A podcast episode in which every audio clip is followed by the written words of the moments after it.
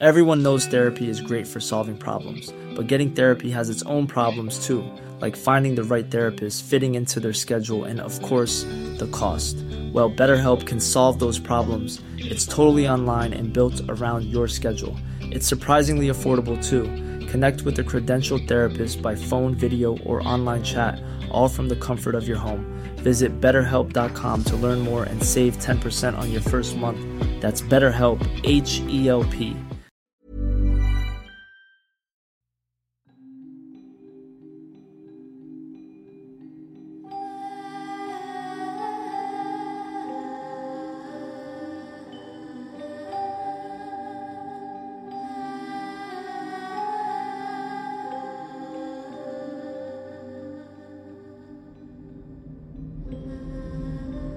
Magandang gabi, Sir Jupiter. Ako po pala si Jog. Itong ikikwento ko ay nangyari noong ako ay 12 anyos pa lang. 36 na ako ngayon. Ang kwento ko pong ito ay para sa kaibigan ko, Sir Jupiter. Mag-aalas 5 na at nagsimula ng pumatak ang ulan. Nasa kubo ako noon sa may manggahan ni Lolo Piyo, pinsan ng lolo ko.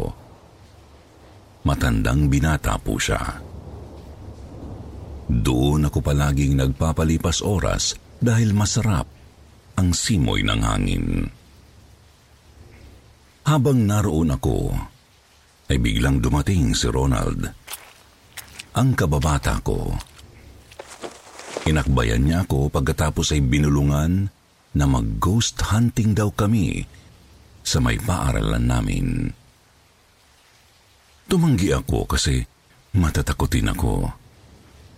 Inisip ko rin na baka pagtripan lang ako at iwanan sa eskwelahan. Bigla ko rin naisip na baka maiwan ang kaluluwa ko sa lugar dahil may nalaman akong may nangyaring ganoon nang maglaro din ng ghost hunting. Kailangan daw sunduin ang kaluluwa gamit ang damit na sinuot nang siya ay mawala. Dahil sa haka-haka na iyon, naging ganoon na ang paniniwala dito sa amin, Sir Jupiter. Matapos ko siyang tanggihan ay tumayo na ako para umuwi. Pero pinigilan niya ako. Ang sabi niya, kasama naman daw namin si Elsa. Alam niyang crush na crush ko si Elsa, Sir Jupiter. Ang sabi pa niya, mapapansin daw ako nito kapag sumama ako dahil ipagpapartner niya raw kami. Dahil doon, Sir Jupiter, ay pumayag na ako. Aaminin kong kinikilig ako sa kalokohan ng kaibigan ko. Dahil laro lang naman ito at malay ko ba kung talagang may multo kaming makukuha. Inisip kong hindi naman siguro ito mapanganib. Kahit umuulan nang dumating ang hapon ay pumunta kami sa eskwelahan. Sa bakod kami dumaan sa may likod ng eskwelahan, kung saan mapuno at matalahib. Tumalon kami doon at nag-trespass. Naroon din sa lugar na yon ang incinerator at tambakan ng mga basura na naipunan na ng tubig ulan. Hindi naman ganun kataas ang bakod kaya madali kaming nakaakyat. Habang patalon-talon kaming dalawa ni Ronald sa mga tambak ng basura, nagtanong siya kung naaalala ko pa raw ba yung batang nalunod sa may basurahan noon. Ewan ko pero dahil sa sinabi niya ay kinilabutan ako. Binilisan ko ang pagtakbo at pagtalon sa bakod. Inunahan ko siya sa may covered walk papuntang main building. Narinig ko na lang ang malulutong niyang pagtawa at sinabing nagbibiro lang naman daw siya. Kinantsawan pa niya akong napakaduwag daw. Sinuntok ko ang balikat niya nang maabutan ako sa covered walk. Pinagtawanan lang niya ako ulit at saka inakbayan. Hinatak na niya ako papunta sa main building. Mula sa dinaanan namin, una naming madadaanan ang laboratory. Habang naglalakad kami ay nagsalita na naman siya.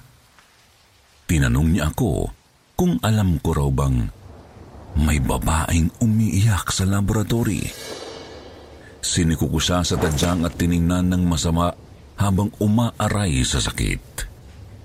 Hindi ako naawa sa kanya. Naiinis na ako sa pananakot niya pero tatawa-tawa lang siya. Katabi lang ng laboratory ang faculty room. Nasa mahabang hallway kasi ang mga yun. Sa kaliwang bahagi ay ang library. Sa bandang kanan naman ang laboratory at faculty. Sa dulo, pagkaliko, pakaliwa, ay papunta naman sa library. Diretso yun hanggang sa clinic, tapos may hallway sa kanan, papunta sa main building. Paliko kami papuntang main building nang makarinig kami ng kaluskos mula sa faculty. Kaya walang habas kaming tumakbo. Maya-maya ay napansin namin na papunta na pala kami sa second floor ng main building. Tumigil lang kami sa pagtakbo nang makarating kami sa second floor. Nakahawak ako sa tagiliran ko kasi sumasakit na ito dahil sa pagod. Umaambon na nang tingnan ko ang paligid. Magtatakip silim na rin ng oras na yun. Nang umayos na ang paghinga ko ay inaya ko si Ronald na umuwi na. Ayaw ko nang ituloy ang ghost hunting. Saka alam ko na pinagtitripan niya lang ako kasi wala naman si Elsa. Nakatanaw si Ronald sa kalangitan tapos sabi niya, kapag umuulan at nag-aagaw ng liwanag at dilim, lumalabas daw ang mga kaluluwa. Kinikilabutan ako sa mga sinasabi niya kaya hinablot ko na ang braso niya at hinila siyang pababa ng hagdan. Pagkatapak namin sa pangalawang baitang pababa ng hagdan, ay nakarinig kami ng umiiyak na babae. Ang iyak niya ay papalapit sa kinaroroonan namin. Hindi na namin hinintay pa ang susunod na mangyayari, Sir Jupiter. Tumakbo na kami pababa ng main building. Nauna na ako sa ibaba at hindi ko namalayan na nasa basurahan na pala ako. Lumingon ako para tingnan si Ronald kung nasaan na, pero wala siya sa likuran ko. Hindi siya sumunod sa akin. Nag-alangan akong bumalik kasi iniisip kong baka pinagtitripan lang talaga niya ako. Pero matapos kong hintayin siya ng ilang minuto ay nagpa siya akong bumalik. Pagkarating ko sa main building, nangilabot ako nang may makita akong nagpuprosesyon sa kabilang parte ng baseball field namin. Hindi ako makagalaw dahil sa takot. Nakatuon lang ang mga mata ko sa mga nagpuprosesyon. Sa harap ng mga nagpuprosesyon ay may lalaking nakaputing damit at may hawak na parang litrato. Mga babaeng nakabelo ng itim naman ang nakasunod sa kanya. 4 na linyang tig-3 na magkakasunod ang hanay nila. Tapos ang mga nakadamit ng puti naman na mga bata ang nasa likuran ng mga nakabelo. Ramdam ko ang butil-butil kong pawis na nalalaglag mula sa noo ko. Tumatambol ang puso ko dahil sa kaba at takot. Yung prosesyon ay papunta na sa kinaroroonan ko. Habang papalapit sila ay dinig na dinig ko ang kanilang mga panaghoy. Mas lalo akong binalot ng takot. Naistatwa ako. Nang malapit na sila sa akin, ay sinubukan kong huwag tumitig sa kanila. Ganun kasi ang bilin ng matatanda sa amin, huwag makipagtitigan sa mga hindi kilalang nilalang kasi isasama ka raw nila. Sinubukan kong ibaling sa iba ang paningin ko kasi ramdam kong nakatitig sila sa akin. Maya-maya ay huminto rin ang kanilang panangoy. Maya-maya ay tiningnan ko sila para malaman kung tama ang hinala ko. At tama nga ako, nakatitig sila sa akin at marahang lumapit ang isa sa mga nakabelo. Pumikit ako ng mariin. Sinimulan kong dasalin ang ama namin. Nanginginig na ang tuhod ko pati ang mga kamay ko. Kaunti na lang ay babagsak na ang katawan ko sa sobrang takot at nerbiyos. Hindi pa rin ako nagmumulat pero ramdam ko ang presensya ng nakabelo sa harapan ko. Hindi ko na napigilan at sinabi kong huwag niya akong sasaktan. Tapos sumagot siya kung bakit daw niya ako sasaktan at kung ano daw ang ginagawa ko sa paaralan ng ganong oras. Nagmulat ako ng mga mata, saka ko lang nakilala na si Lola Dilay ko pala yun, nanay ni Papa. Napayakap agad ako sa kanya at umiyak ng umiyak, na iihina ako sa takot pero pinipigilan ko lang. Akala ko talaga mga multo sila kanina. Pinakalma muna ako ni Lola tapos lumapit na rin yung iba sa akin. Tinatanong nila ako kung anong ginagawa ko sa eskwelahan ng ganoong oras.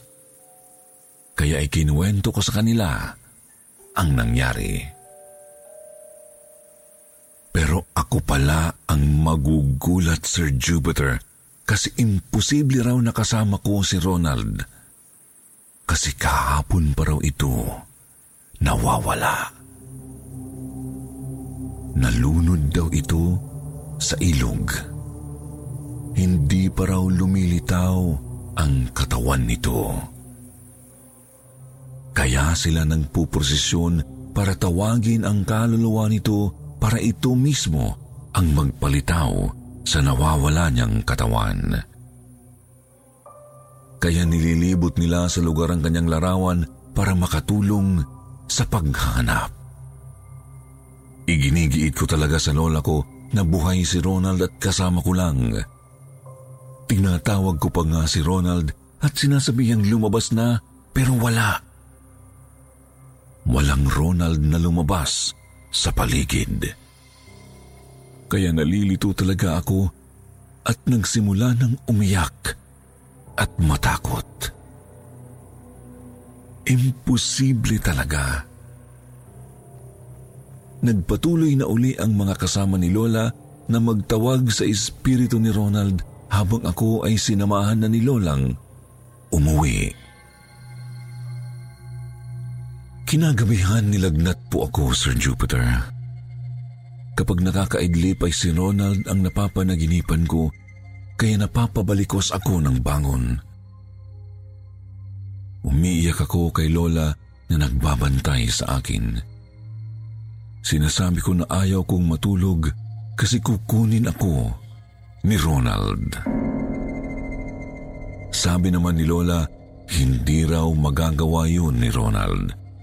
Siguro daw ay gusto lang nitong magpaalam sa akin dahil ako ang malapit nitong kaibigan.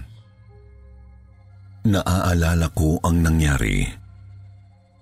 Nang minsan na inaya ako ni Ronald na maligo sa ilog, pero hindi ako pinayagan ni Lolo Piyo kasi mukhang uulan ng malakas. Akala namin ay umuwi na si Ronald noon, pero pumunta pa rin pala talaga siya sa ilog para maligo. E biglang bumuhos na ang malakas na ulan. Muli akong napayakap habang umiiyak kay Lola Dilay hanggang sa hindi ko na namalayan na nakatulog na ako. Kinabukasan, natagpuan na raw ang bangkay ni Ronald. Nang ibalita sa akin yun ni Lola, ay naalala ko ang sinabi sa akin ni Ronald nung nasa second floor kami na malakas ang mga kaluluwa tuwing umuulan, lalo na kapag takip silim. Siguro noong malakas ang kaluluwa niya ay gusto niya talaga akong makasama. Nangungulit pa rin siya kahit nasa kabilang buhay na. Kaibigan ko pa rin siya kahit wala na siya. Iniisip ko na nandyan lang siya parati upang ipagdasal ako at suportahan ako. Na hindi ko dapat sisihin ang sarili ko nang hindi siya nasamahan noong inaya niya akong maligo sa ilog. Gusto kong isipin na yun ang gusto niyang iparating, kung bakit siya nagpapakita at nagparamdam sa akin sa huling pagkakataon. Kasi simula noong natagpuan na ang bangkay niya, ay hindi ko na siya napapanaginipan. Siguro ay umakyat na siya sa langit. I'm Sandra, and I'm just the professional your small business was looking for. But you didn't hire me, because you didn't use LinkedIn Jobs. LinkedIn has professionals you can't find anywhere else, including those who aren't actively looking for a new job, but might be open to the perfect role, like me. In a given month, over 70% of LinkedIn users don't visit other leading job sites. So if you're not looking on LinkedIn, you'll miss out on great candidates, like Sandra. Start hiring professionals like a professional. Post your free job on linkedin.com/people today. Hey, I'm Ryan Reynolds. Recently, I asked Mint Mobile's legal team if big wireless companies are allowed to raise prices due to inflation. They said yes. And then when I asked if raising prices technically violates those onerous two-year contracts, they said, what the f*** are you talking about, you insane Hollywood ass f- So to recap, we're cutting the price of Mint Unlimited from $30 a month to just $15 a month. Give it a try at mintmobile.com/switch. $45 up front for 3 months plus taxes and fees. Promo rate for new customers for limited time. Unlimited more than 40 gigabytes per month. Slows full terms at mintmobile.com. Dahil natagpuan na ang kanyang katawan.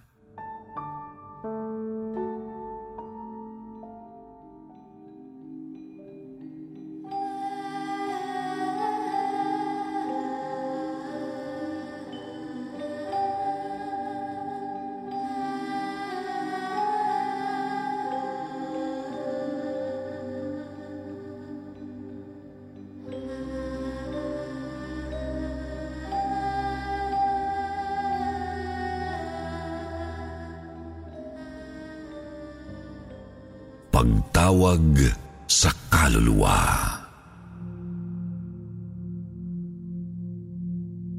Magandang araw po, Sir Jupiter. Itago nyo na lang po ako sa pangalang Thelma.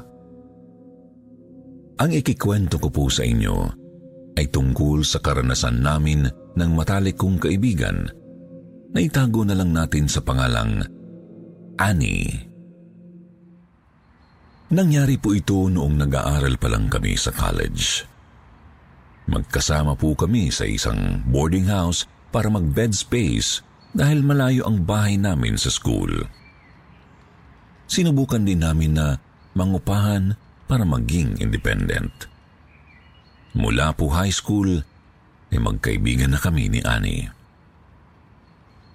Maganda po talaga ang kaibigan ko at Miss Tisa. Ligawin po siya sa school namin at binansagan na nga siyang campus crush. Kapag nomination sa classroom namin para sa class officers, wala nang botohan para sa muse dahil tiyak bago pa umpisahan ang botohan, nandun na kaagad ang pangalan niya sa muse. Third year high school na po kami noon na magkaroon kami ng kaklaseng transferee. Ang pangalan ay si Dave. Sa dami ng nanliligaw kay Annie, ay masasabi kong mapili siya dahil wala pa siyang sinasagot sa mga ito. Hindi rin siya nagkikwento sa akin tungkol sa mga crush niya o tipo ng lalaki. Subsub po kasi sa pag-aaral si Annie at pagkatapos naman ng eskwela, ay nagtatrabaho siya sa karinderya sa tapat ng aming boarding house. Breadwinner po si Annie, kaya mas iniisip niya ang pamilya kaysa mga manliligaw. Wala na po siyang tatay. Ang nanay naman niya ay isang labandera. May 4 pa siyang mga kapatid na nagsisipag-aral ang iba. Panganay po kasi siya, Sir Jupiter. Pero nang dumating si Dave sa aming klase, nagsimula nang magkwento si Annie sa akin. Crush niya raw ang bago naming kaklase. Doon ko nalaman kung paano kiligin ang isang campus crush. Dahil minsan lang kiligin ang best friend ko, Sir Jupiter. Sinunggaban ko na ang pagkakataong ito. Tinulungan ko siyang maging close kay Dave. Una muna ako nakipagkaibigan sa kaklase namin. Naging close kami, Dave.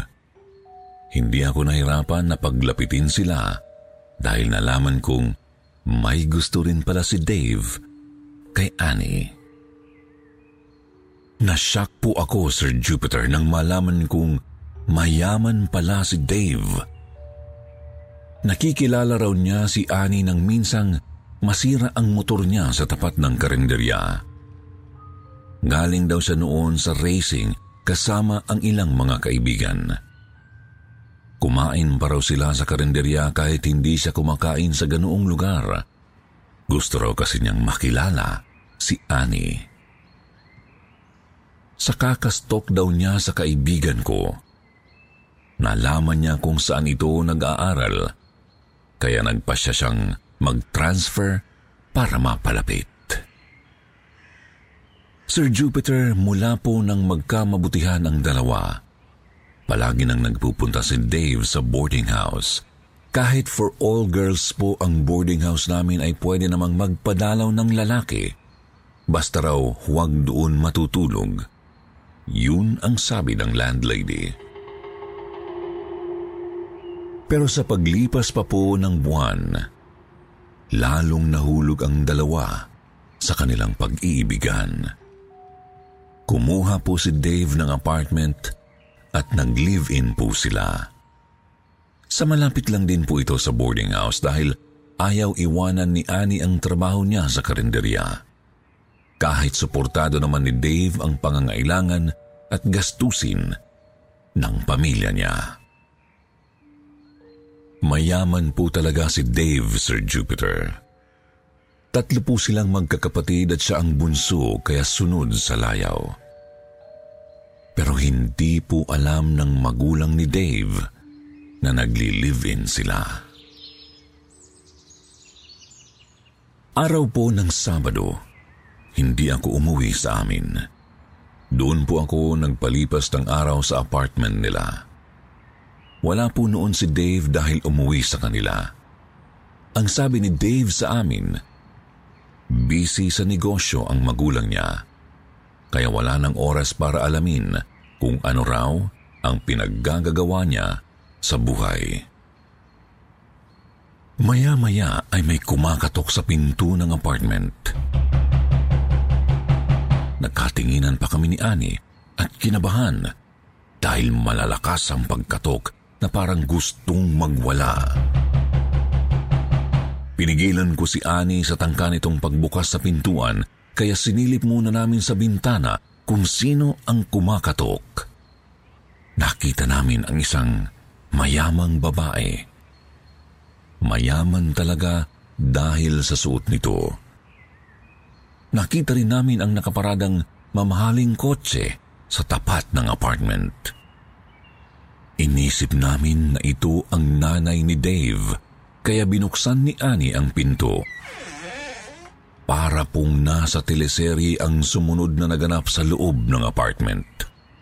Nanliit ako mula sa ulo hanggang paa na pagmumura ng nanay ni Dave kay Annie. Sinabihan pa ang kaibigan ko na itigil ang kahibangan sa anak niya dahil hindi raw ito papayag na makatungtong sa pamamahay nila ang isang hampas lupa. Kitang-kita ko kung paanong gumuho ang buhay ni Annie. Wala akong magawa kundi ang samahan lang siya at damayan. May pagkakataong tinatawagan ba niya si Dave pero iba ang sumasagot na parabang hinaharang talaga ang tawag niya. Hanggang isang araw, biglang kumontak si Dave sa kanya. Doon namin nalaman na ikinulong pala ito ng mga magulang sa sariling kwarto. Pero ang sabi ni Dave ay tataka siya. Nagset siya ng araw at oras pati kung saan sila magkikita. Nasa tagpuan kami ni Annie at hinihintay ang pagdating ni Dave. Hanggang maya-maya ay tumatakbo itong palapit sa amin. Dumistansya ako sa kanila, Sir Jupiter, para magkaroon sila ng moment. Mula sa kinaroroonan ko ay tinatanaw ko pa sila habang nag-uusap. Pero may napansin akong kakaiba kay Dave. Para siyang unti-unting lumalabo sa paningin ko. Kinusot ko pa ang mata ko ng aking kamay, saka ko siya tiningnan ulit. Sa pagkakataong iyon, Sir Jupiter, nakita kong wala siyang ulo. Halos hindi ako makahinga sa nakita ko kaya tumalikod ako sa kanila. Maya-maya ay narinig ko na lang si Annie na sumisigaw. Nagagalit siya kay Dave. Nang ibalik ko ang tingin sa kanila, nakita kong itinataboy na ni Annie si Dave palayo. Hindi ko alam kung ano ang naging usapan nila. Nakita ko na lang na umalis na si Dave. Umiiyak siya. Napaupo naman si Annie habang humahagulgol. Pero ang atensyon ko ay na kay Dave. Hindi ko alam kung malikmata lang lahat. Pero umalis siyang walang ulo sa paningin ko at naglalakad na nakalutang ang paa sa lupa. Hindi po nakalapat ang paa niya sa lupa, Sir Jupiter. Tumindig ang balahibo ko sa takot. Alam kong may mali. Hindi ko na ito naikwento pa kay Annie hanggang sa umuwi kami. Iyak pa rin siya ng iyak. Sinabi niya na kaya raw nakipagkita si Dave sa kanya ay para magpaalam. Sir Jupiter, 4 na araw nang umiiyak si Annie at kitang-kita ko kung paanong gumuho ang mundo niya. Nagmamahalan silang dalawa pero magulang ang siyang humahadlang. Ayaw po ng magulang ni Dave kay Annie dahil mahirap lang ito. Hindi ko alam kung paano tutulungan ng kaibigan ko na makamove on ng mga oras na yon. Kaya nung sinabi niya sa akin na puntahan daw namin si Dave sa bahay nila kasi sobrang miss na niya, hindi ko alam kung bakit ako pumayag. May kung anong nagtulak sa akin na gusto ko ring puntahan si Dave at kumustahin. Subdivision po ang tinitirahan nila Dave at mahigpit ang gwardiya doon. Kapag may bisita na walang schedule ang pagpunta, ay itinatawag muna ito sa bahay ng pupuntahan para ipaalam. Pero ng oras na yun, hindi na po kami tumuloy sa bahay ni na Dave dahil sinabi ng gwardiya na walang tao roon. Nasa chapel daw po ang lahat.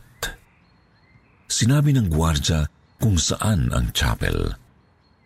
Sa pagmamadali namin ay hindi na namin napakinggan ang sinasabi ng gwardiya. Ang nasa isip kasi ni Annie ay baka ikakasal na sa iba ang mahal niya. Pero nang dumating po kami sa chapel, hindi kasal, kundi burol ang naroon. Malaking tarpulin ang nasa labas at picture ni Dave ang naroon. Pareho kaming nagulantang. Bumalik sa akin ang sandaling nakita ko si Dave na walang ulo. Ang petsa na nakalagay sa tarpaulin ay ang petsa na pagkikita nila ni Annie. Kinausap ko ang isang babae na papasok sa chapel. Tinanong ko kung ano ang ikinamatay ni Dave. Sinabi nito na naaksidente raw sa motor dahil tinatakasan ang mga humahabol sa kanya noong gabi. Sinabi ng Ali na pinahabol daw si Dave ng magulang niya dahil makikipagkita raw sa babae. Sa pagmamadali ni Dave, sumalpok ang motor niya sa barrier ng kalsada dahil iniwasan ang isang truck, pero tumalsik siya sa motor at pumailalim sa truck. Sir Jupiter, noong araw na yun, kahit pagmamakaawa namin sa nanay ni Dave na makita lang sana ito sa huling pagkakataon, ay hindi kami pinayagan. Sinisipa si Annie dahil sa pagkamatay ni Dave. Ilang taon din bago naka-move on ang kaibigan ko. Saksi ako sa lahat ng paghihirap niya. Ilang beses din po siyang nagtangkang magpakamatay. Mabuti na lang at lagi siyang naisasalba. Sa ngayon po, Sir Jupiter, may pamilya na ako. 35 years old na po ako. Kami pa rin ni Annie ang mag-best friend. Magkasama kaming nagtatrabaho sa isang bangko. Pero hanggang ngayon po, single pa rin si Annie. Kapag nagpupunta ako sa bahay nila, nakikita ko pa rin sa kwarto niya ang malaking larawan ni Dave. Ang sabi niya, si Dave na lang ang para sa kanya at naghihintay lang siya na sunduin nito. Sa tuwing naiisip ko po ito, Sir Jupiter, kinukurot pa rin ang puso ko.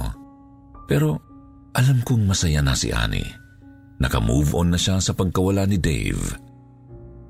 Ayaw po pala niyang isulat ang story niya, pero binigyan niya ako ng permiso. Ako na lang daw ang magsulat at makikinig na lang siya. Marami pong salamat sa pagpili ng kwento ni Annie.